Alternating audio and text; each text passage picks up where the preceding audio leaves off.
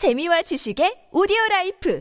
팟빵 안녕하세요. 군사 돋보기입니다. 푸틴의 동원령 발표 이후 벌써 4군단 병력으로 새로운 62개 대대 전술단이 우크라이나 침공을 위해 준비되고 있습니다. 하지만 푸틴 러시아 대통령이 우크라이나 전장에 나가 있는 러시아군의 실제 상황을 전혀 파악하지 못하고 있다는 분석이 여러 친러 OSINT 정보통들을 통해 전해지고 있어 충격을 주고 있습니다. 지난 9월 초 우크라이나군의 본격적인 대공세가 시작될 때쯤부터 러시아군은 자신들의 피해 규모가 어느 정도로 늘고 있는지 파악할 수 없음은 물론 자신들과 인접한 지역에 배치되어 있는 부대가 아군인지 적군인지 있는지조차 판단하지 못해 같은 러시아군끼리 전투를 벌이는 어이없는 상황이 속출하고 있는데요. 게다가 푸틴을 비롯한 러시아 수뇌부에서 전장에서 이탈해서는 안 된다며 탈출 금지령을 선포하고 독전대까지 운용하자 그로 인한 심각한 부작용까지 일어나고 있습니다. 이 때문에 일부 러시아군 부대 지휘관들은 상부로부터 처벌받지 않도록 하기 위해 잘못된 허위 보고를 올리는 등 그야말로 총체적 난국인데요. 이런 상황에 돈바스 반군을 총알바지로 내세운 러시아군 부대가 장비를 버리고 도망치는 등 우크라이나 전역에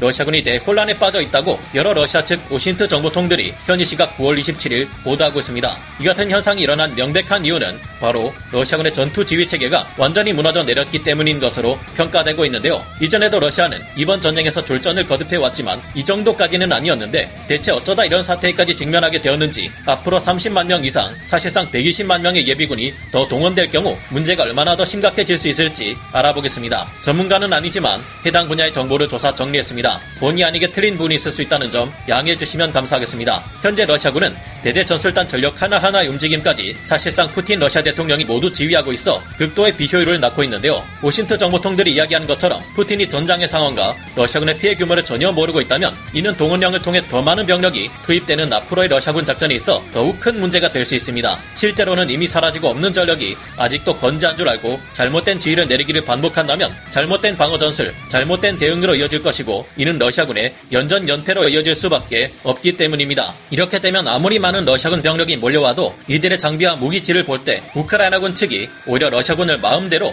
유린할 수 있을 것이 예상되는데요. 러시아 측 OSINT 정보통들도 전선 상황을 제대로 파악하기 어려워하는 것으로 알려져 있지만 이들의 보고에 따르면 현재 러시아 크렘린에서는 물론 러시아군 야전 지휘소에서도 지난 3주간 발생한 러시아군의 피해가 어느 정도인지 현재 전선의 상황이 어떠한지 전혀 파악하지 못하고 있다는데요. 최근 러시아 측 OSINT 보고에 따르면 9월 초부터 시작된 우크라이나군의 공세로 인해 러시아군은 3주 동안 제1근위 전차군 은 물론 제20근위 연합군에서 차출된 대대 전술단이 최소 15개 이상 전멸해버렸고 그 외에도 8개 대대 전술단의 병력이 우크라이나 루안스크주로 도망치거나 러시아 본토인 벨고로드주로 빠져나간 것으로 전하고 있습니다. 그 과정에서 역시나 러시아군은 자신들이 후퇴할 시간을 벌기 위해 루안스크 반군들과 도네츠크 반군들을 후방의 총알바지로 내세워 사실상 이들을 배신한 것이나 다름없는 모습을 보였다고 하는데요. 심지어 도망가는 중에도 동료들 중 다치거나 부상당한 이들이 있으면 이들을 즉결 처분해버리고 달아나는 믿기 힘들 정도로 비인간적인 태도까지 보여 전 세계를 경악시키고 있습니다. 러시아 최강의 전차라는 T-90M 전차에나 탑재되어 있는 BMS 전장 정보 관리 체계는 그 숫자가 부족한 만큼 전장에서 아무런 도움이 되지 못하고 있고 들고 있던 무전기마저 작동하지 않는 상태라 현재 우크라이나 전역에 남겨진 러시아군 부대들은 상급 부대와 교신 자체가 불가능한 경우가 많은 것으로 파악됩니다. 심지어 자신들이 어디에 배치된 것인지 인근 지역에 배치된 다른 부대가 아군인지 적군인지조차 구별 못하고 같은 편끼리 전투를 벌여 의미 없는 손실을 더욱 확대시키는 등 이보다 최악일 수 없는 상황인데요. 지금도 우크라이나 전역의 러시아군 부대들은 전사자들에 대한 수습은커녕 부상병조차 아무렇게나 내팽개치고 도망치는 상황이라 오죽하면 러시아 측 피해 규모를 우크라이나 쪽이 대신 파악해주는 지경에 이르렀다고 합니다. 러시아군의 무능력은 결국